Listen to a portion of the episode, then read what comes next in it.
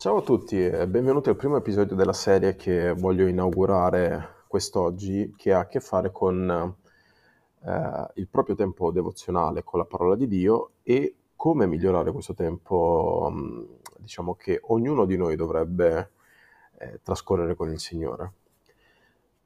Per partire, forse la prima domanda che potremmo porci è che cosa significa avere un tempo devozionale con la parola di Dio.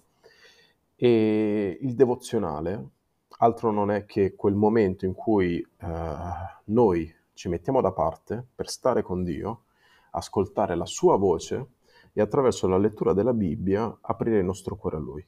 È un tempo di comunione, un tempo di adorazione, un tempo di preghiera e un tempo di riflessione. Se pensiamo al nostro alla nostra routine quotidiana, eh, spesso è una routine frenetica e può essere difficile trovare mm, diciamo, un tempo adatto per uh, avere questo momento di devozionale e soprattutto avere la disciplina necessaria per studiare la Bibbia in modo accurato e riflessivo. Quindi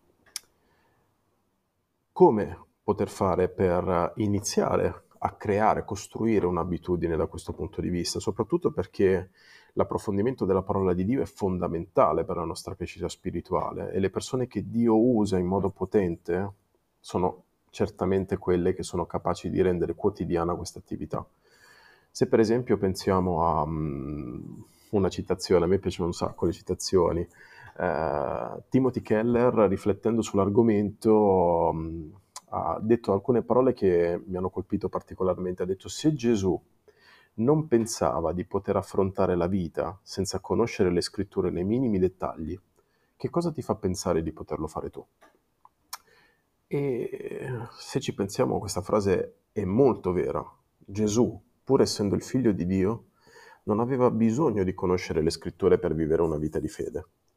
Tuttavia, però, se ci fermiamo a pensare, eh, il fatto che lui le abbia studiate con così tanta dedizione ci dimostra il valore che esse hanno per la nostra crescita spirituale. Gesù spesso fa le cose per darci un esempio e il fatto che lui stesso si sia applicato in questa cosa dovrebbe essere il principale motivo per cui lo dobbiamo fare anche noi. Ed è indubbio che le scritture sono la nostra fonte primaria di conoscenza di Dio, del suo carattere, del suo piano per la nostra vita e, ed è innegabile che attraverso la Bibbia noi possiamo imparare a conoscere Dio più intimamente eh, per ricevere direzione per le decisioni che vogliamo prendere e per comprendere sempre di più, giorno dopo giorno, qual è la sua volontà per la nostra vita. Non a caso Gesù dice sia fatta la tua volontà come in cielo così in terra e per conoscere quella volontà l'unico modo è dedicare del tempo a leggere la sua parola. E quindi l'impegno a conoscere le scritture non può essere semplicemente un dovere religioso, passatemi il termine, ma deve essere un investimento che noi facciamo nella nostra vita spirituale e nella nostra crescita personale. Più ci immergiamo nella parola di Dio, più la nostra vita sarà ricca di significato, di pace, di gioia e avremo la motivazione giusta per continuare questo nostro cam- cammino di fede.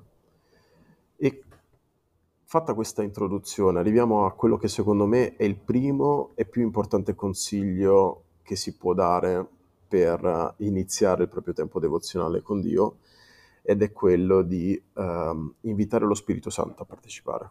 Sembra un consiglio banale, sembra una cosa che sì, cioè adesso arriva Daniel che ci dà questo consiglio qua, ma pensiamoci, mm, lo Spirito Santo quante volte lo invitiamo a essere partecipe del, del nostro studio personale della, della parola di Dio? La scrittura ci ricorda in Luca 11:13 che se voi dunque che siete malvagi sapete dare buoni doni ai vostri figli, quanto più il Padre vostro celeste darà lo Spirito Santo a coloro che glielo chiedono. E quindi il Signore non aspetta altro che noi possiamo chiedergli del suo Spirito Santo. E perché non incominciare quando spendiamo del tempo per leggere la sua parola? E quindi, primo consiglio, se ancora non l'hai fatto, chiedi al Signore che ti dia il suo Spirito Santo, invita lo Spirito Santo a partecipare con te e vedrai subito i benefici. E se ne volessi elencare qualcuno, ti posso dire che, come dice la scrittura, lo Spirito Santo è il nostro consolatore, è per noi un avvocato. È lui che ci guida nella comprensione della parola di Dio e ci aiuta ad applicarla alla nostra vita.